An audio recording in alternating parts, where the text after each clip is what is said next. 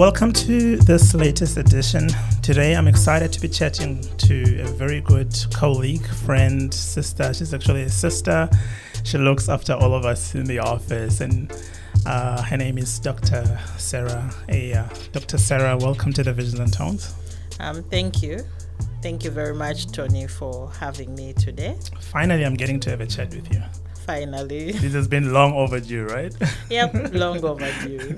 If you can tell us a little bit about yourself, who is Doctor Sarah and where you're from and what are you doing, what are you specializing on at this moment? Um, thank you, Tony. My name is Sarah Eyaa.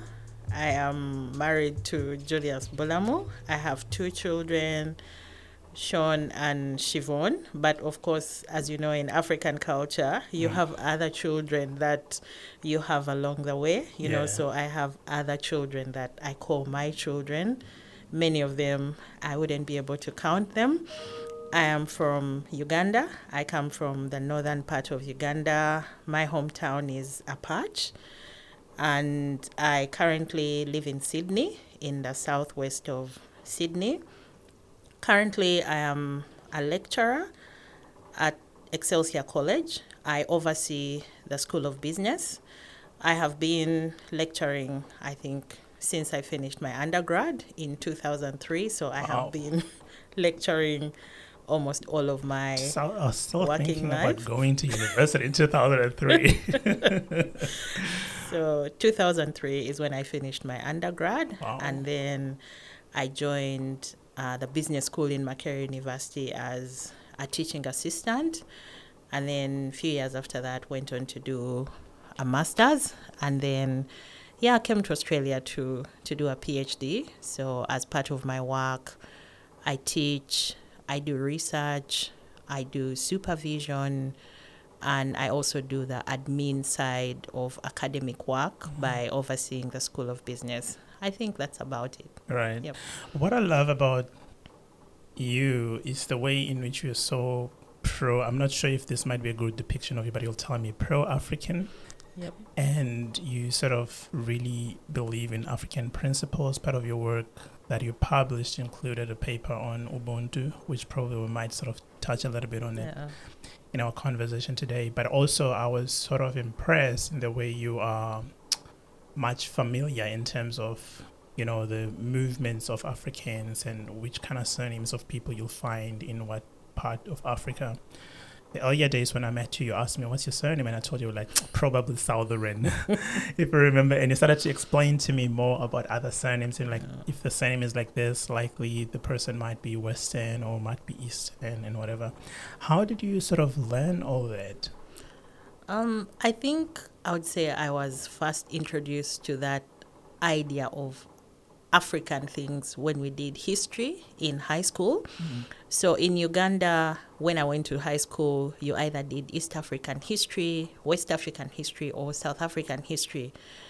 In my school, we did East African history and West African history, and I actually found it very fascinating, you know, when we did West African history and learnt about the Kingdom of Benin mm. and the fact that in Benin many years ago they already had street lights.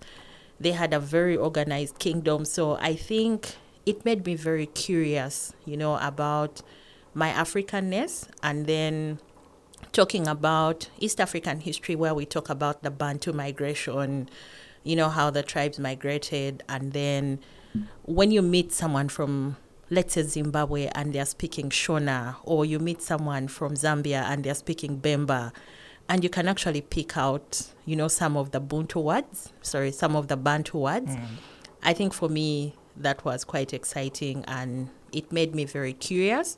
So I think the introduction of history in high school made me very curious, and later as I stepped out, when I left Uganda, you know, and learning more about other African countries. So I think the more I learned, the more I wanted to know. And I think another thing that made me also very curious was watching African movies. For a long time, I watched, you know, the Hollywood movies. Hollywood or Nollywood? Hollywood. Oh, okay. Oh, and then I get what Hollywood. You mean. Yeah. And then I got to a point where I said, okay, now I think I need to start, you know, watching, you know, the African okay. movies. Yeah. And I think the more I watched them, the more I learned. So let's say if the lead actor was called, maybe, let's say X X X, yeah. I would go read up on the name, find wow. out what the name means, you know, find out which part of Africa they are from, and maybe read about their tribe. So I think the movies also made me very curious. Mm-hmm. And then I think the songs, you know, the songs, especially because I'm Christian, you know, the Christian songs that you listen to. And then you start picking certain words and you're like, oh, but then I learned this in history and it means king. And then I'm finding it again in a song. Then, wow. you know, you go read about it. So I think history, the movies, the songs, and also the fact that I'm very curious. But also living out of Africa the last maybe twelve years has given me a new appreciation for, you know, African culture. So, for instance, our names. Yeah.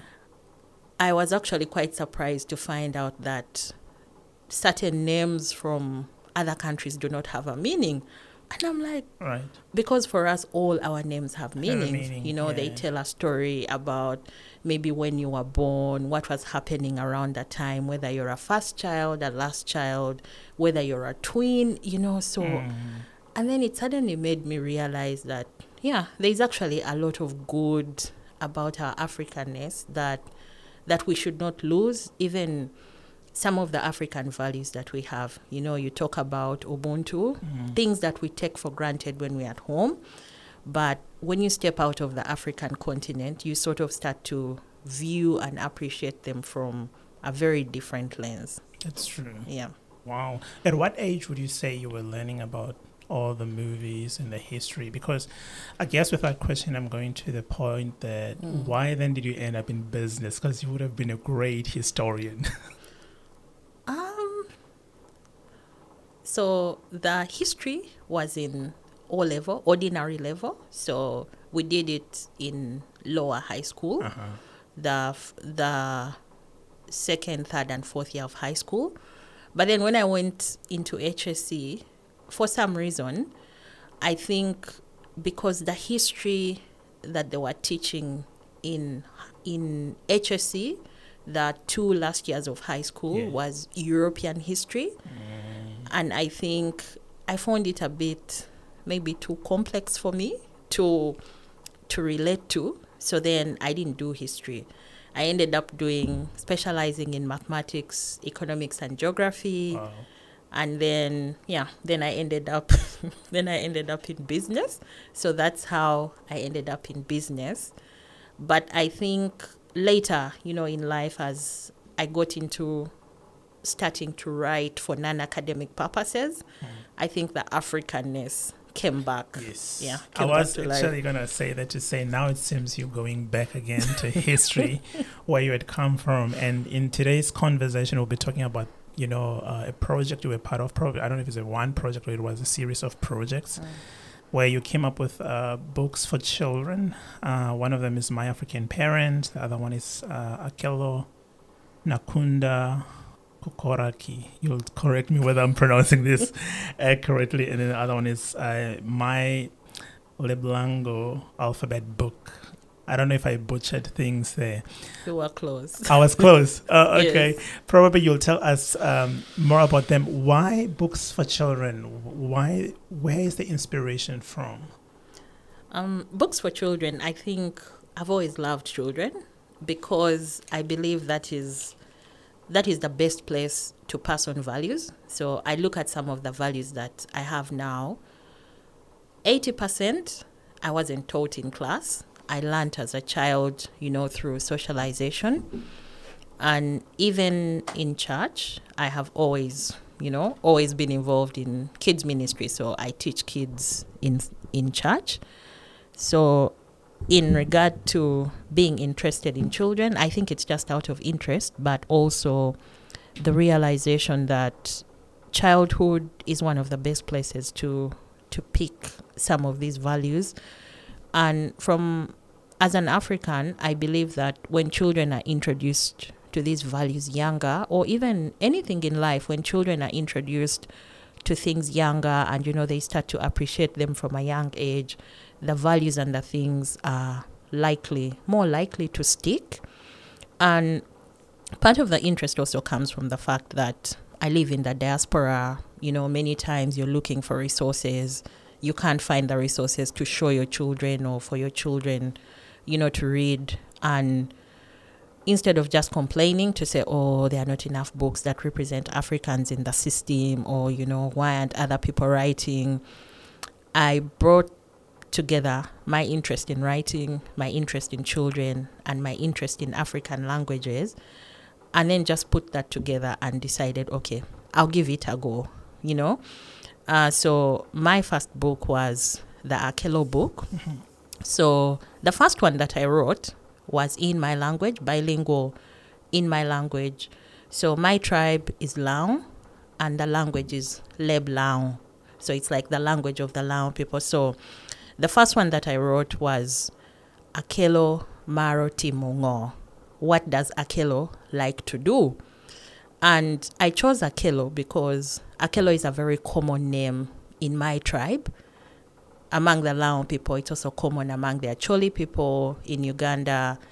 Among the people from Teso, it's common. Among the people from the Japadola people from eastern Uganda, it's also very common. And among other Luo communities, very common name. So in every, in those tribes, you'll more likely find an Akello. So I thought, okay, it's a name that they will identify with. So I started off with that one in my language, and then I started to translate it into other languages in Uganda. So, for instance, this one that you read, Akello Nakunda Kokoraki. Mm. Okay, hope I said it right. That is, that is, that is Runyankole. You know, it's okay. It's one of the languages in Uganda. So I've had it translated into Acholi, into Alur, into Komam, into Luganda, Samia, uh, Japadola. So all these are Ugandan languages, into Swahili, into Kinyarwanda. Kinyarwanda is also widely spoken in Uganda. So the Akello book is still a work in progress, but I hope to translate it into more, you know, more languages, maybe even out of Uganda as well.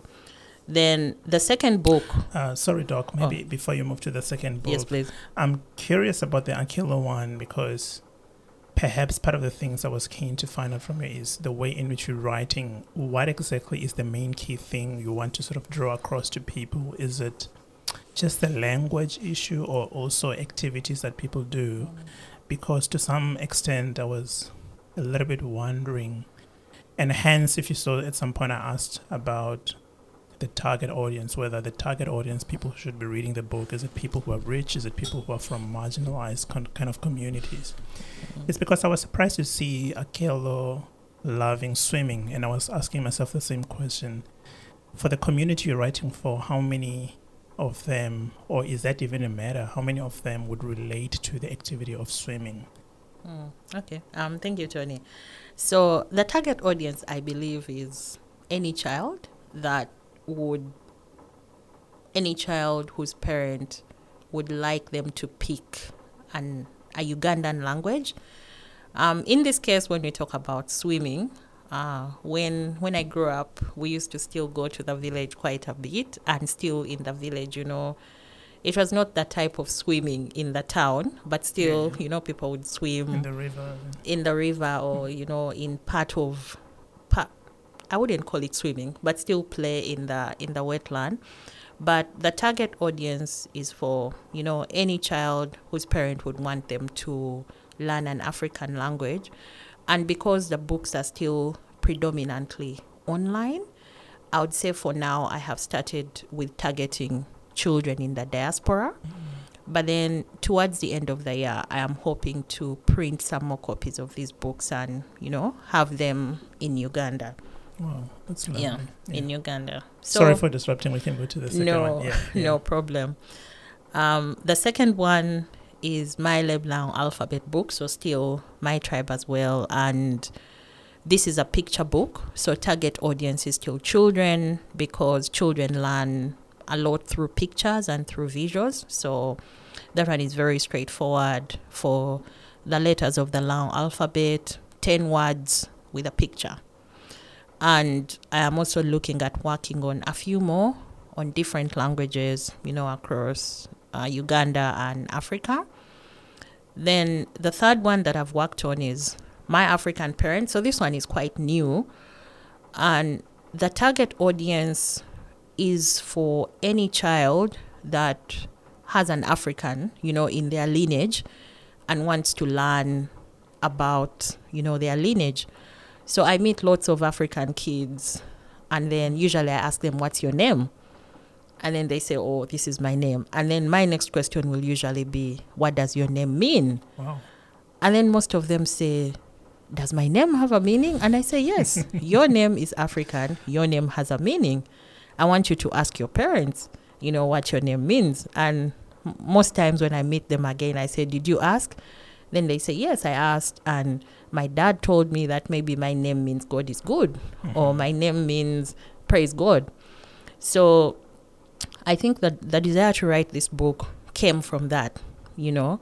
So I decided to write a book, and in this book, a child whose father is Caucasian and mother is African, Ugandan, is talking about different things related to her mother's identity. So, for instance, she would say, my mother is a twin and her twin name is this. So, for instance, in my tribe, um, an older girl twin is Apio, and then a younger girl twin is Achen. So she says, my mother is a twin. Then there are questions in this book that lead a child to ask their parents questions.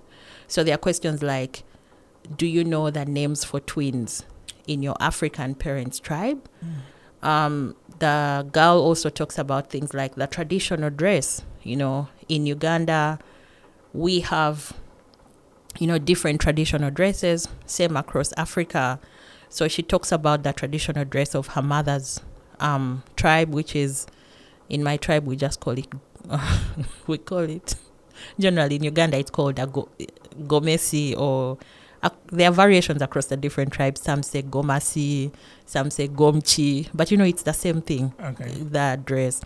So she talks about the traditional dress, and then the question she asks the kids who are reading the book, do you know about the different traditional, you know, dresses in your mother's tribe? What is your mother's favorite, you know, traditional dress? So there are lots of things in that book in regard to the food. So she talks about the traditional food in her mother's tribe, and then asks a question, do you know the traditional foods in your mother's tribe? Do you know the staple foods? Mm.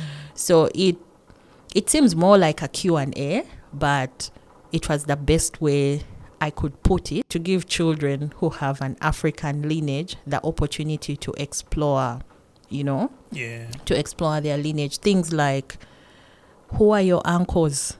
Who are your aunties? What do you call them? Mm. You know, what do they do? Because many children in the diaspora will not know, you know, they will not know their family, mm. you know, if if parents don't make an effort. Um, things like, what do you call your grandfather? In your in your African parents' language, what do you call your grandfather? What do you call your cousin? What do you call your uncle? So, yeah, an opportunity for them to to explore. Yeah, yep. I think that's more beautiful because within the English language, sometimes there's certain limitations in terms of how do you call certain people who are part of your family members. Mm. You know, we are likely to just call everybody, you know, an uncle or an aunt, but you may find that, you know, um, a sibling to my mother is still my mother, but I might call my mother with a different kind of a name, so to say. Yeah. But to say uncle or to say aunt or to just say first cousin, second cousin, it sounds like all distant things, and mm. you know, that connection seems to sort of be somewhere lost in between somehow. So I think it'll really uh, educate a lot of young people about that. I was keen also knowing, perhaps maybe this is not an information within the book, but I'd love to hear your thoughts since you spoke about a name, like, you know, uh, what does your name mean? What do you call so-and-so in your family? Those being things appearing in your book. But just from your knowledge, um, Doctor Sarah, we know that names carry an identity, they carry a purpose, you know, um, meaning and so on and so forth for so many people. For instance, I'd see this in South Africa, that sometimes if, you know, a child is given a name that sounds somewhat notorious, the person might tend to be notorious mm. in reality. I'd just love to hear more about that from you. Is that the same in the context of when we look at kids born in the diaspora having sort of African names? Or the notorious aspect of it also has to do with the kind of meaning that the people, when they call you with, they sort of, you know, embody or they have in their minds, mm. or it's it's different context. Therefore, the identity of the name might not follow the behavior of the child when they're in the diaspora compared to if they are back home. Mm. Yeah, that's that's interesting, because we've had this conversation with another friend. I think as people have moved and settled in the diaspora, they have taken on the family naming system. So you find the children will carry the last name of their father. Mm-hmm. So even when they have their own name assigned to them, it will be silent. Okay. So while I'll speak for many families in Uganda, there are the families that have gone with that model where they take on the father's name. But then we also have families like mine where everyone has their own last name. So my last name is my last name.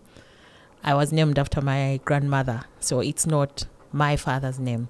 Wow. So it's like we have two models operating. So with with the one model, you have someone having their first name, their own name, their own given, you know, last name, yeah. and then they add their father's name. So I've found very few families in the diaspora where children are given their own last names and they are not carrying their parents, their parents, names, yeah. their their fathers or grandparents' names. Yeah. Um, coming back to the issue of names, um, I strongly believe that names are prophecies. So when you give a name, it's like you're foretelling, you know, what will become of this child. And because words have creative power, like you say, every time we say that name, we're mm-hmm. actually creating, creating that. Um, in my tribe, we used to have, we used to have and still have some names that have connotations that are not so good. And growing up, I saw lots of people changing their names. Uh, so, for instance, their names, like in one of the tribes in my country, like Komakech. Komakech, translated to English, means I am bitter. Maybe the child was born during bitterness or right. around the time they were born. Mm-hmm. But then some of these people, as they grow up and start to understand the meanings of names, they start to they start to change their names.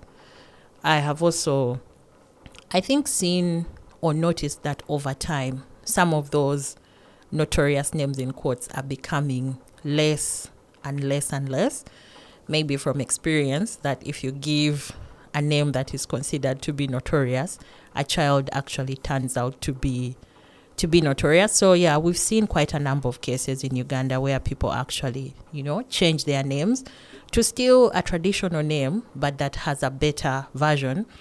But then we've also seen cases now where people are giving, are translating English names into, you know, African equivalents. So, for instance, instead of naming a child Praise, uh, someone will name the child Tendo, because in Luganda, Tendo is praise. Yeah. Instead of naming the child Blessing, you know, they'll name the child Mokisa. Instead of naming the child Love, they'll turn it into Kwagala. So, we've also seen that become a bit more common. And also in Uganda now, we are starting to see cases where people are going for double Ugandan names with no English names for their children. So that's mm. also starting to come back. Mm. There are many children with, you know, just names from, two names from their tribes.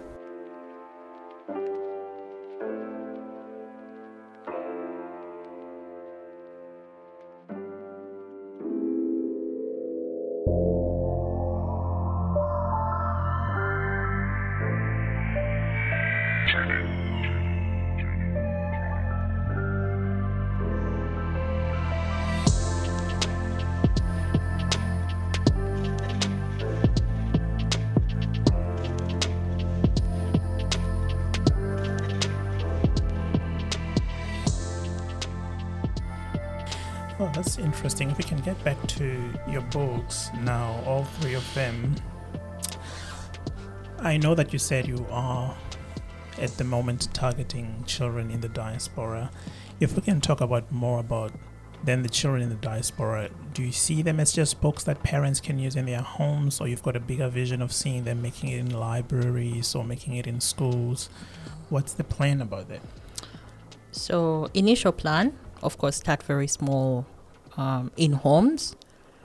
Uh, my next level is, of course, to have it in the libraries. So currently, book is distributed on Amazon and via Ingram Sparks, so meaning it goes to quite a number of online libraries. Our next level is to have it in the libraries. I have actually contacted, you know, a few local libraries, and few of them have responded, and I need to send them samples. And of course, reached out to the schools. Uh, okay, only one school, my daughter's school. She's yeah. in she's in year five now, and you know they have that thing called the book parade. Yeah, yeah. So a child is supposed to carry, you know, a book that they like and then dress up, you know. So I'm one of those parents who is never really one hundred percent prepared. So so last year, last year, yeah, we got to the day, to the week, and then my daughter is like, oh, this week is book, tomorrow is book parade, and I I don't know what to take. I'm like, okay, you're going to take Akello. Here is a copy of the book. And she had, she has a dress that is made with a, a material that is very common in Uganda called chikoi. Yeah. So in in Luganda, it's called a chikoi. And in my tribe, we just call it ikoi. So she has a dress in that material. I told her, boom, go to school, you are Akello. When they ask you what your book is, this is the book. And then... Mommy are, wrote it. And when they ask you, so Mommy wrote it. And, you know, she she actually came back, and at first, when we sent her to school, she was like, oh, this is not so cool. You know, everyone is showing up in, in all these, yeah. you know, like, I don't know, Bob the Builder, like... all these, you know, famous characters. And man, she's probably thinking, oh, I'm just showing up as someone from this book that no one knows about. Yeah. But when when she came back from school, she was so excited. Wow. She's like, you know, I was the only unique one. Everyone was asking me about the book. Now I'm famous because wow. because I kept dressed up as a character in my mom's book. And then the principal actually reached out, and then she asked for copies of the book. Wow. So that has been really good as well. So that's that's the plan, to to reach out to the schools as well. Oh, that's beautiful. Yeah. You reminded me of um, a story I had from a friend of mine. She's a comedian from Canada, and mm-hmm. I interviewed her. Her name is Stella Ume, and she spoke about uh, she's got a biracial uh, child, mm-hmm. and with big, you know, kind of hair and whatever stuff. When she went to school, a lot of white kids were like looking at hair and, you know, this kind of hair, what hair is this, and a lot of hands on the hair and stuff like that. But Stella, I don't know if it was a book parade for the kids, she actually gave the daughter a book. I think it is titled Don't Touch My Hair. Oh, yeah. I don't know if you know about I know it. That yeah. book. and and apparently the book had a great impact also in educating mm. some of the kids. Obviously, with time, they'll stumble, you know, back to the olden days. But the more you keep on repeating, because she gave the daughter again the book, said, go and read it again. They need mm. a refresher. They forgot. And when the daughter, you know, did that at some point, then, you know, all that fascinating aspect of kids wanting to touch a child, biracial child's hair or skin or whatever sort of toned down. Mm-hmm. And your story, when you're sharing now, um, it sort of has, for me, that kind of, you know, beautiful line in it. If your daughter is becoming famous, basically Akello is becoming famous, mm-hmm. which Akello is sort of featured in Mommy's story.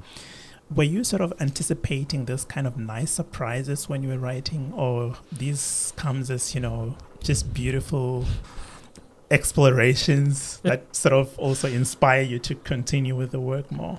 Oh, to be honest, I wasn't anticipating it. Like, no, I would say this just came out of, um, I wouldn't call it a coincidence, because I don't really, I don't believe anything is a coincidence, but it, it just happened that, let's say, God designed it that way, that yeah. the only solution I had in that time was that book and that dress. Wow. Because even when she reminded us, the shops were closed. So you couldn't even say, oh, let's go to maybe Kmart, you know, at ten and find a, find a costume. So wow. no, I wasn't anticipating that. And even last year with the copies that sold, I think we I sold maybe over one hundred fifty copies, but I really wasn't anticipating that because I didn't put in a lot of marketing. So mm-hmm. occasionally I'll post on LinkedIn or post on Facebook, but, you know, not not that aggressively. But I think for me that's a sign that there's opportunity and there's a lot of space for all of us, you know, who want mm-hmm. to operate in this space in very in very different ways. I am on a WhatsApp group with about maybe six other ladies who are doing the same thing, wow. you know, and we do share ideas. People talk about what they're doing, their books that they're writing. And yeah, people are actually doing, doing a great job. Mm. So I think one day at a time, there's a lot of opportunity in this area. Right. Yeah. How can the book benefit or the books benefit bilingual children? Um, I'm thinking in a context that research on, you know, early childhood development would mm. sort of point out that very often bilingual children can sort of have the challenge in terms of picking up language, especially if they are in a household where you find that perhaps both parents speak a different language and the child sort of finds themselves, or the children find themselves, you know, in the borderline as to which language mm. am I picking first. Um, and sometimes it might be at home, perhaps this ways that sometimes as parents you might not communicate with your children in English but want to communicate in your local language. But then at the same time you find that when the child goes to school and learns certain stuff, sometimes it might also be a little bit um, complicated for educators who, are, who have not sort of dealt with bilingual children, where they may feel like this child is slow or this child is not meant to be in this class, mistaking the child to sort of be, you know, slow in learning, as opposed to understanding that kids who are from bilingual families, they tend to sort of catch up late in terms of language. So when you were writing your books, were you sort of keeping those in mind um, as to whether the books might create a little bit of a delay, or that was not necessarily what you were concerned about, but you were more interested in, yes, there might be a delay, but at the same time, children apparently also stats points that children who are sort of bilingual, bilingual or multilingual tend to sort of have a high vocabulary because they know one thing in different kinds of, you know, angles, and they can explain one thing in multiple sort of mm. ways. What were you thinking in the process? Hmm. To be honest, I don't think I worried about that mm-hmm. because there's been, I think, two or three schools of research on that, and one of the schools argues that when kids learn a local language or a non a local language first, they actually do better at school. Um, in Uganda now, they are starting to teach the local languages in the lower, you know, lower primary classes, and the argument, of course, is to introduce kids to their local languages, but also, based on that body of research, that kids will be able to pick other languages faster, and like you say, they'll have better vocabulary, mm-hmm. they'll have a better understanding of context. So I didn't worry much about that, especially because they are bilingual. So if a child already knows English, they'll know that this is what a dog is called in English, mm-hmm. and then this is what it is called in my language. If they don't know English yet, they will learn it in their language first, and then the moment they see it, because they are visual, they will definitely be able to understand yeah. that this is a dog. So I didn't worry much about it. Wow. Yeah. yeah. That's amazing. Yep. Um, part of your work includes Ubuntu. Mm. And when I was preparing and looking at you, I was like, how do I phrase this question to you in a way that it can actually make sense? Because sometimes I say stuff and I'm like, do I really make sense even to myself? Mm. One of the sort of intellectual books that I love is by Professor Ngugi wa Thiong'o mm. on decolonizing the mind. Yep. And in Decolonizing the Mind, he says something about language, which he sort of paints a picture also in what used to happen in, you know, Kenya, earlier years post, you know, uh, colonization. We can have many other countless conversation whether is it really dead or we're now in a neo-colonial state, mm-hmm. but that's not the case at this particular moment. And he points out that in schools there used to be a culture that if a child is heard speaking a local language, the child would be punished and would be taken to the authorities in the school. And that actually corrupted a lot of young kids to sort of, you know, pursue English as opposed to also respecting their local languages.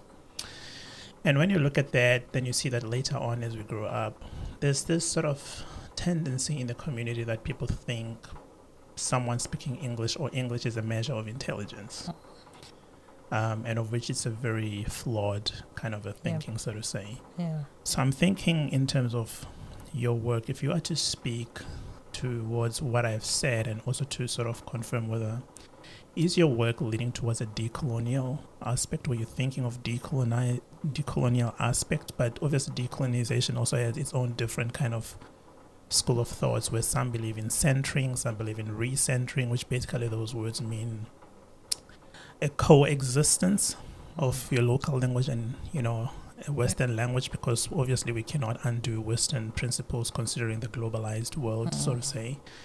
And then the other one would mean a total repl- a total replacement of anything that looks Western, but re- you know, returning back to what one might call a pan-African kind of a thinking, so to say.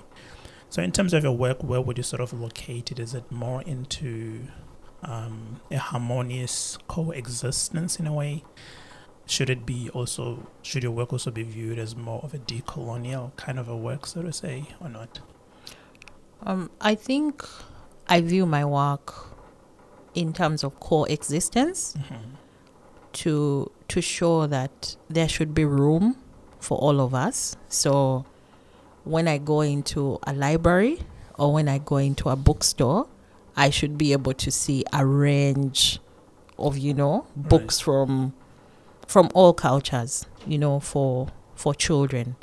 So I view mine as coexistence. I view it as a contribution to diversity, such that when we are talking about diversity, we are talking about diversity across yeah. across the board. You know, if if my child walks into a library or into a community library, they should be able to find a range of books, you know, from different cultures that are that are suited for them, that is in the language area. Of course, for some other things that we can co- have a, another conversation about, I would go to actually a return to, you know, yeah. some of our African ways, because I think some of the ways we've gone about certain things, I think in trying to make them different, we've lost them altogether. But right. yeah, that's a different, that's yeah, a conversation yeah, yeah. for a different time. Yeah. But yeah. would you say then your work, perhaps this would be, would be my second last question maybe, is your work contributing to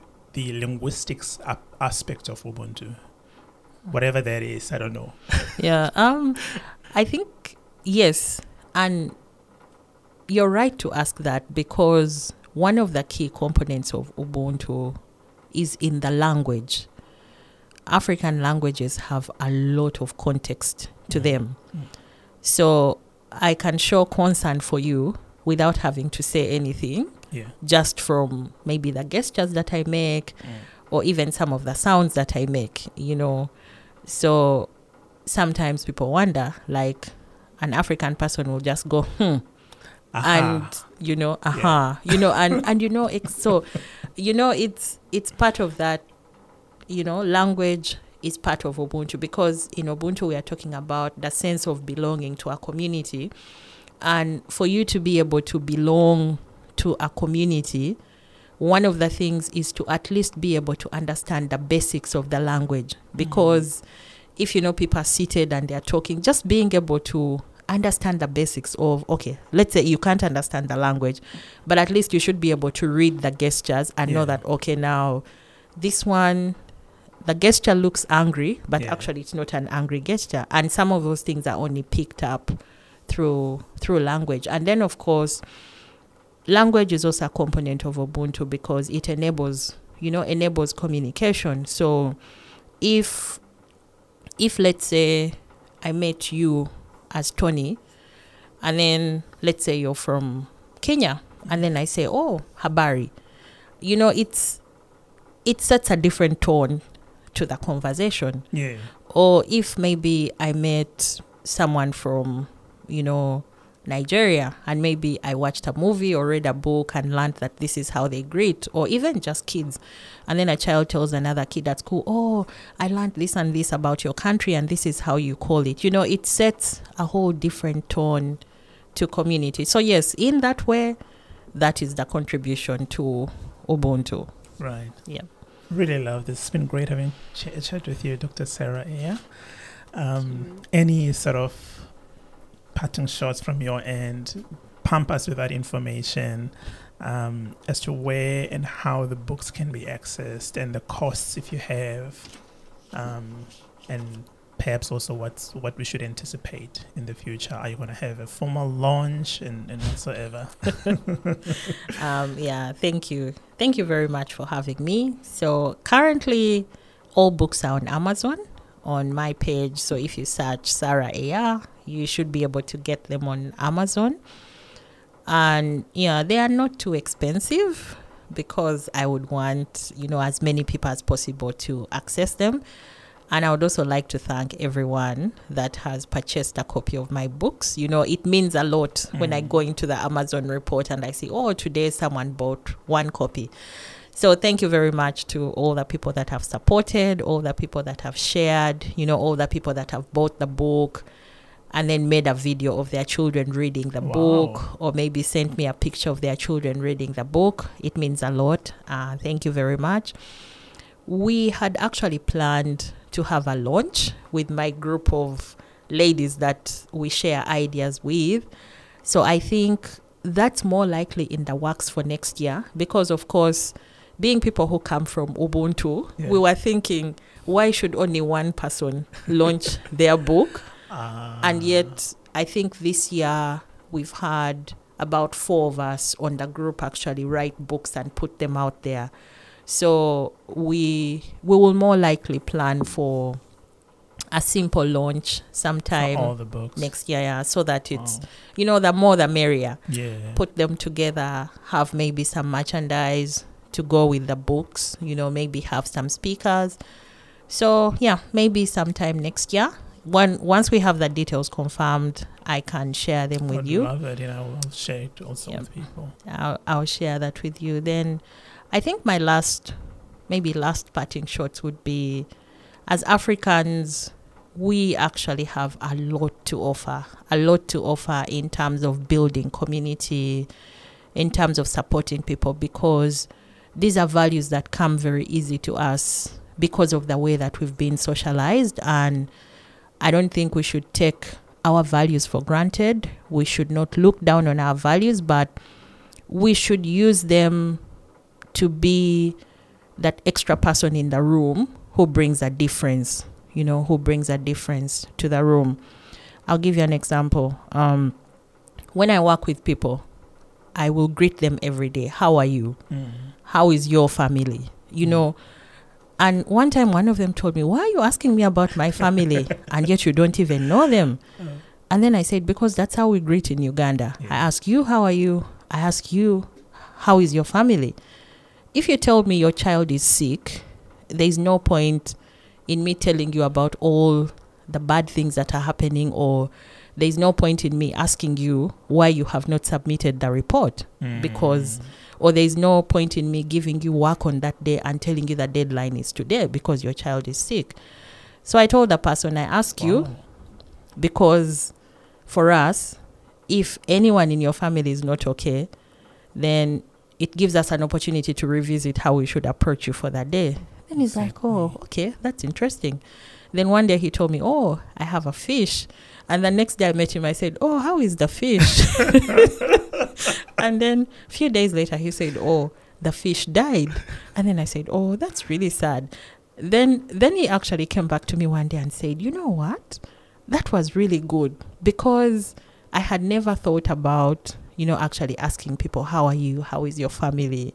How is the pet? Yeah. Because all that affects us as people. Mm.